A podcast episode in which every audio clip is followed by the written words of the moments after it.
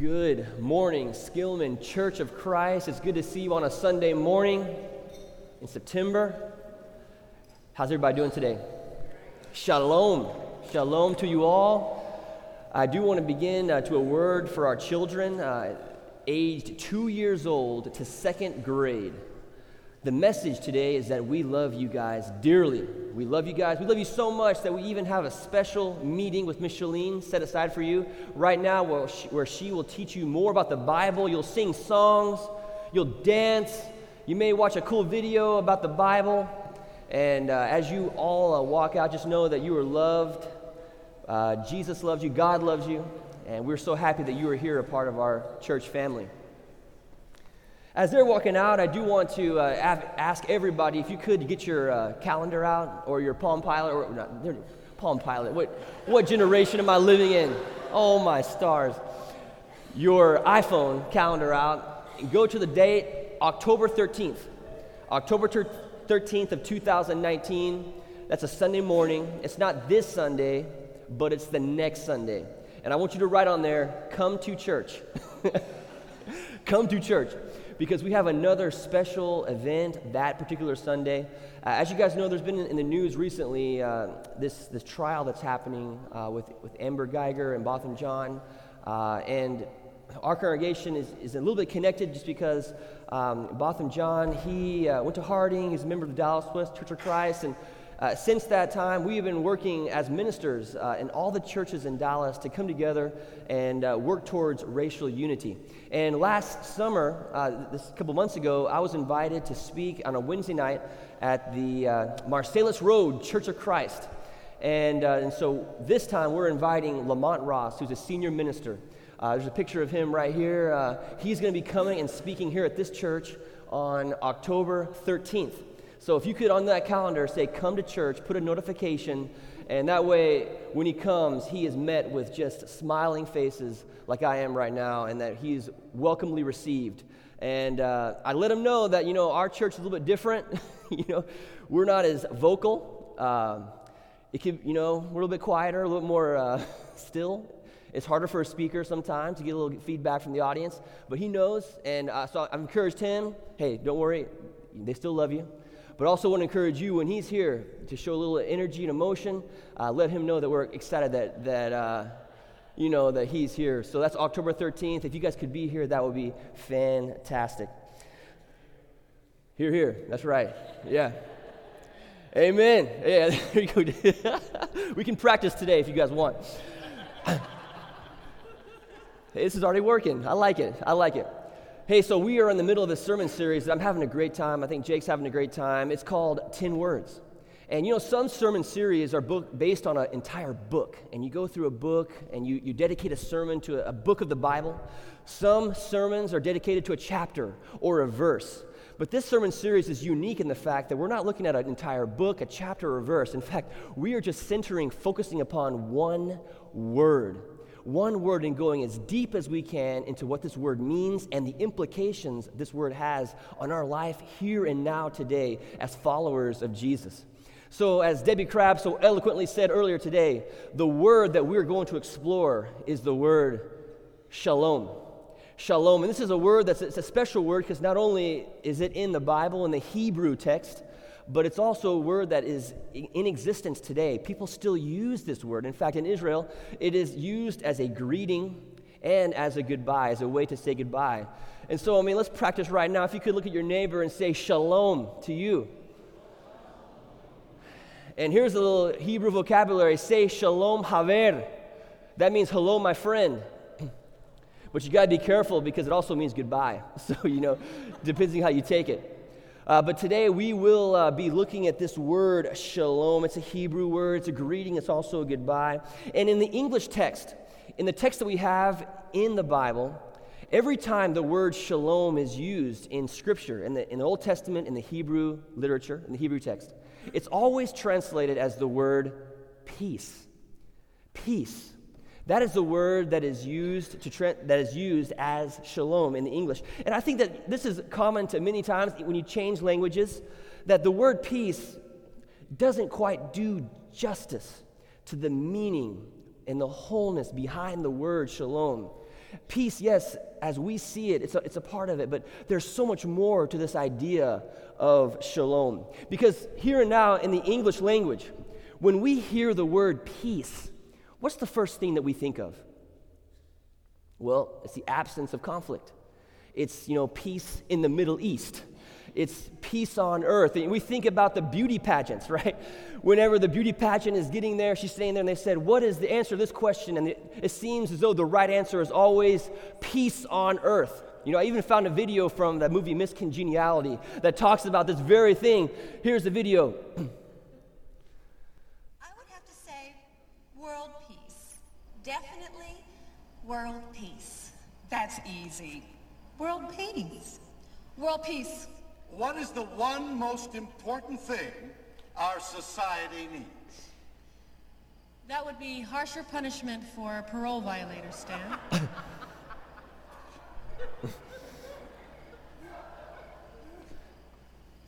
and world peace. Oh my goodness, you get the idea, right? Sometimes when we think of the word peace, it's this absence of conflict. Or when you're in your house and your kids are making a lot of noise, I just want some peace and quiet, which is basically saying, I just want an absence, a nothing. I, just want quietness, I want stillness. And this is the idea of the, the absence of conflict, the absence of noise, this idea of peace. But, you know, even in Christmas time, in Christmas time, it's, it's a huge uh, phrase that we say, peace on earth. And the text today, the text today is based on one of the verses that are often used during the Christmas season in the book of Isaiah. So if you have your Bibles today, that will be the text that we're in. We're not going to show this particular text on the PowerPoint because we want you guys to get in the Word, whether that's the pages of the text or also or the screen on your iPhone or your Palm Pilot, depending on if you're still using one of those. So uh, if, you have, if you don't have a Bible, there's a Bible in front of your pew. And uh, this particular passage, Isaiah chapter 9, this is on page 1072. So 1072. Isaiah chapter 9, verses 6 through 7. And this is a, a text that we often read during the Christmas season. It's, a, it's an Isaiah is a book in the prophets in the Old Testament, and this in this particular text, Isaiah is prophesying about this new heaven and new earth, what the world will be like as, as God continues to work in it. And he says in Isaiah chapter 9, this text that is often used to describe Jesus during the times of Christmas. Starting in verse 6, it says, For to us a child is born, to us a son is given, and the government will be on his shoulders, and he will be called Wonderful Counselor, Mighty God, Everlasting Father, Prince of Peace of the greatness of his government and peace. There will be no end. So it's amazing here. It's a text that's prophesying who Jesus will be, and it uses the exact words the Prince of Shalom, the Prince of Peace, a peace, a shalom that will have no end. I mean, this is the very core of what we talk about at Christmas when Jesus is the representation of peace on earth. But we have to be very careful about how we view this word. Because in the Hebraic understanding of shalom, this idea of shalom, it, yes, it includes the absence of conflict. It includes quietness, it includes stillness, but the concept is so much more. It goes deeper, it's so much more comprehensive. You see, the idea of shalom in Scripture is defined as a wholeness, as completeness, as the way things should be. Shalom is being whole, shalom is being complete, shalom is being right where you need to be at the right time. Shalom, shalom incorporates fullness and wholeness. It's, it's almost like a food diet. Don't raise your hand, but how many of you have ever tried a diet? You know, a diet. I have tried it a couple times. And you know, I tried it myself, all right, I'm not going to eat dessert or I'm not going to eat a brownie. I'm not going to eat that bluebell ice cream. It just tastes so good on my tongue when it gets in there. But if the, if the diet was just taking out alone the bad food, you wouldn't be eating anything. The, the idea of a diet, a, a holistic view of a healthy diet, is to take out the bad, but fill it with the good. Fill it with vegetables and avocados and fill it with fruits and vegetables and queso cheese. Just joking. Don't, no, don't, don't. Just if you're paying attention here. But the idea is to f- take out the bad, but to fill it with the good. And so that you're whole and complete and holistic. And that's the idea of shalom, it's completeness. And as you can see, we're going to go through a whole bunch of passages right now in the Old Testament where we look at the exact translation. You can see that what this word is encompassing, what it means is this fullness, this wholeness, this rightness. It's the way, it's the living within the rhythm of how God created the world. Let's, uh, well, I have it here so you don't have to turn to the scriptures. But the first example is in Joshua chapter 8, verse 31. And it's behind me, and the word that's translated in, as shalom is in the red. But this word can re- refer to a stone that is perfectly whole without any cracks. So, this word shalom is referred to a stone, stone for building that is perfect for the building, that doesn't have any cracks, and that fits perfectly. It says, He built it according to what is written in the book of the law of Moses, an altar of uncut stones, which that word uncut is the word shalem, which is a sister word of shalom, on which no iron tool has been used. It means something complex with lots of pieces that's in a state of completeness and wholeness. Another word is in Job chapter 5 in Job chapter 5, starting in verse 23, it says that his tents, his possessions are in a state of shalom because he counts his flock and he notices that no animals were missing. It says in verse 23 of Job chapter 5 For you will have a covenant with the stones of the field, and the wild animals will, animals will be at peace with you. And here is the, the, the text of shalom You will know that your tent is secure. That word secure is shalom. Your tent is shalom. You will take stock of your property and find nothing missing. This idea of everything is where it needs to be. He took a census of all he had, and everything was right where it needed to be. There was nothing missing. It's like that experience of those of us who have lots of kids, and some of them are off in college, or some of them are out doing activities. But then the, and the evening comes, and it's dark outside, and it's, it's time to eat. And you go to the table, and every one of your family is around that table. No one's gone, no one's missing, but everyone is there. That moment when you realize, wow, everyone is here. We're, we're together. We are whole as a family. That is what Job 5 is talking about. That is shalom. Shalom can also refer to someone's will. You know, when da- well-being. When David was asked by his dad Jesse to go to the fields to see, check on his brothers, he used the word shalom. Go, go, go shalom your brothers. Check on their well being. It says in 1 Samuel 17, verses 17 through 18 Now Jesse said to his son David, Take this, a path of roasted grain, and these 10 loaves of bread for your brothers, and hurry to their camp. Take along these 10 cheeses to the commander of their unit. And here's, here's the shalom See how your brothers are that right there, their well being. Check on your brothers. In the Hebrew word, it uses the term shalom. It's the well being. You're checking to see the wholeness, the health, the well being of, of, of another person. It's also used in the Old Testament as a verb. I mean, to bring shalom literally means, literally means to make something complete, to restore something. In, uh, in the book of First Kings, chapter 9, when it talks about how Solomon is going to build the temple, it says here in verse 25 three times a year Solomon sacrificed burnt offerings and fellowship offerings on the altar he had built for the Lord, burning incense before the Lord along with them, and so shalomed the temple obligations. He fulfilled it, he completed it, he shalomed it. It was brought into unity, into whole. It's like a puzzle. How many of you guys like puzzles? Have any of you done a puzzle, right? And you get everything together, and then it gets to the last piece, and you can't find the last piece. Somewhere, somehow, that last piece is missing. And you look everywhere, you look up, you look down, you look, and finally, you look under the pillow, and there's that last piece. And you put that last piece in, and that feeling in your heart of putting that last piece in that puzzle, completing it, that's shalom, baby. That is shalom.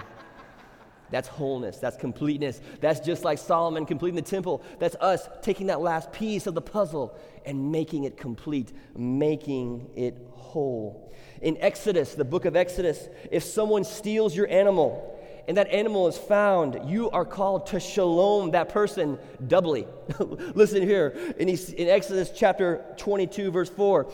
If the stolen animal is found alive in their possession, whether ox or donkey or sheep, they must pay back double. That word pay back is shalom. You're making it right, you're restoring it. And in this text, you're supposed to do it doubly. You are shalom, you're making things right. And finally, in Proverbs 16, verse 7, you can see how shalom is this idea of reconciling relationships. When the Lord takes pleasure in anyone's way, he causes their enemies to shalom with them, to make peace with them. This idea of shalom and shalem, it's used in Scripture more than 350 times. Shalom this idea, it means peace, it means harmony, it means restoration, it means wholeness, it means completeness, it means prosperity, it means welfare, it means tranquility.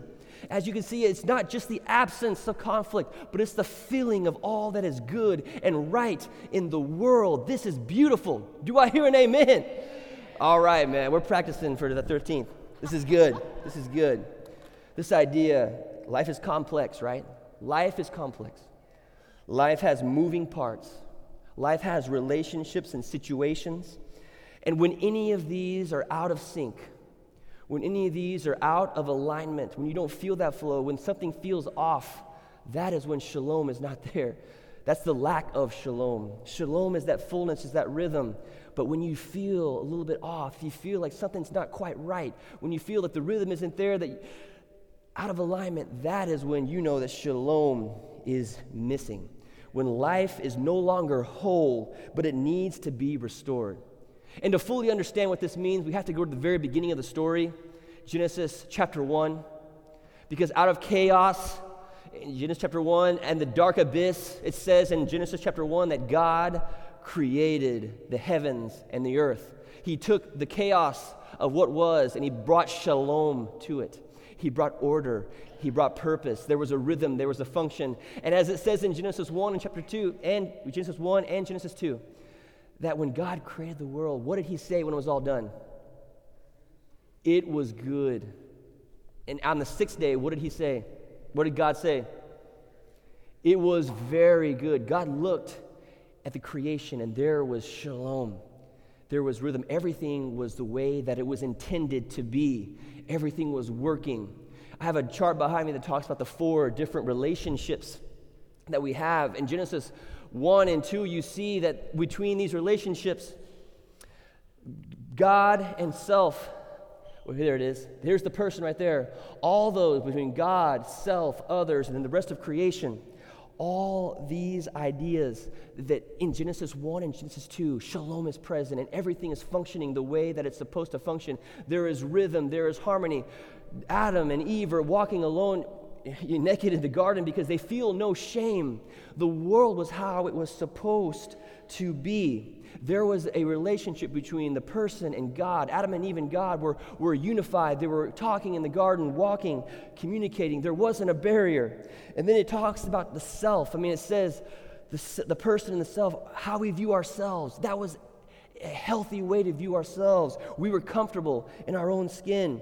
And then the others, right relationships. The idea in Genesis 1 and 2 is that, that the relationships were there. Adam and Eve were getting along and together. And then the environment.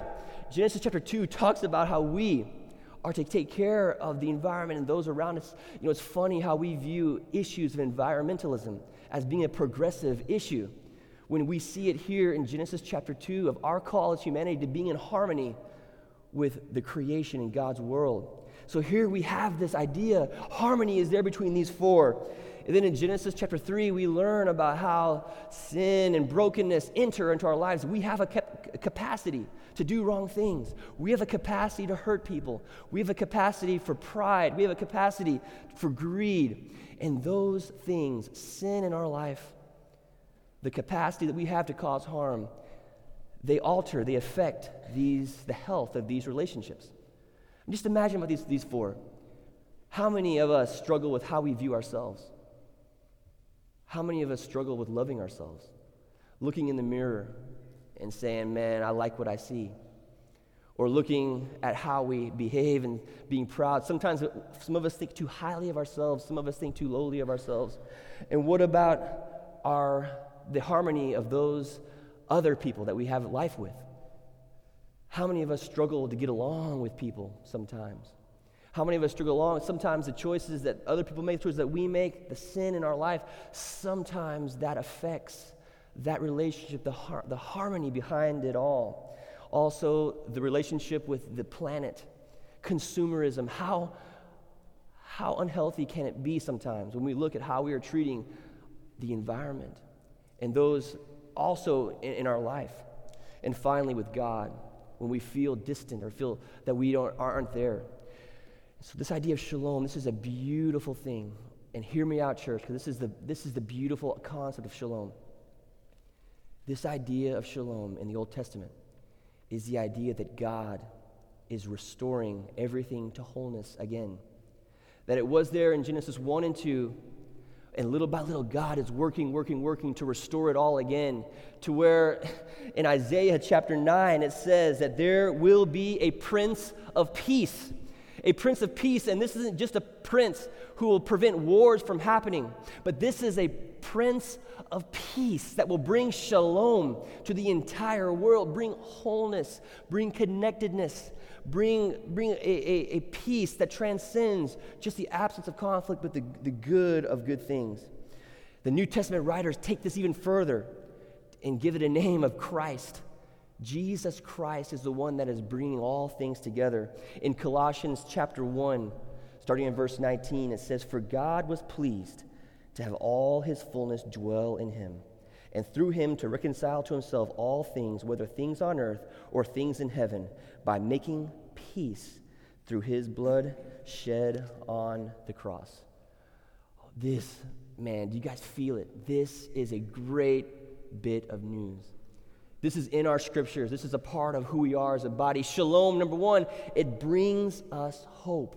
Shalom gives us hope because we do live in a state of brokenness sometimes.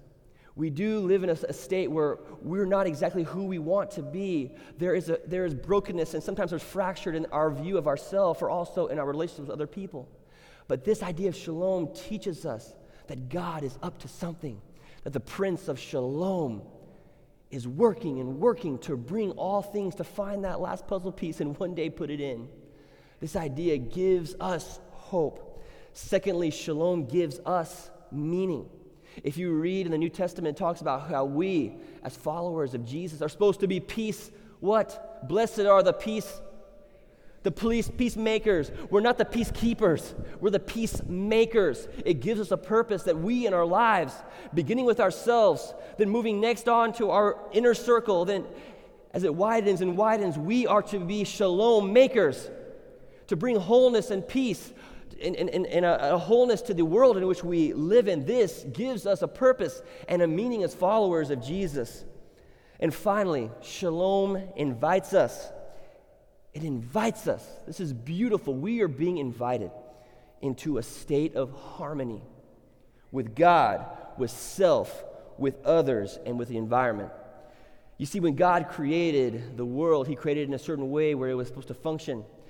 And sometimes we deviate from that, but when we are walking in line with the teachings of Jesus, when we are living the life that God has called us to live, we begin to live in harmony with what that is. There is wholeness, there is completeness, there's that feeling of things are right, things are good. It's like, how many of you like to listen to the radio when you drive? Not anymore, right? Because we have the iPhone and, and we listen to the, you know, the internet. But a long time ago, to young, young people, we had radio stations, and you would drive and you would put on the radio like a certain number, like 98.5 or 102.1, and you would put that on, and there'd be a beautiful song that's being played. But as the road took you to certain places, you went up and you went down, you went left and you went right, and there were some places where there came to be static, where you couldn't hear as much. You couldn't hear the song, or you couldn't hear the talk radio, and you had to listen very, very carefully because there was a little bit of static, and, and sometimes you couldn't hear it at all. But sometimes then you got back on that road to the high point and the, the song came back on and it was clear. This idea of shalom is living where the stations are clear. This idea of being so in tune that you can hear the Word of God without static, that everything is going so right, that, you, that things are, are in the flow of things to where you are able to listen to the song that God is writing. It's like a song. And if I could ask the praise team to, to hum our song today, it's like a beautiful song in Genesis 1 and Genesis 2 we see that God created the world and He almost made it like a song. And this song is one that is the song of the universe. Do you hear how beautiful it is?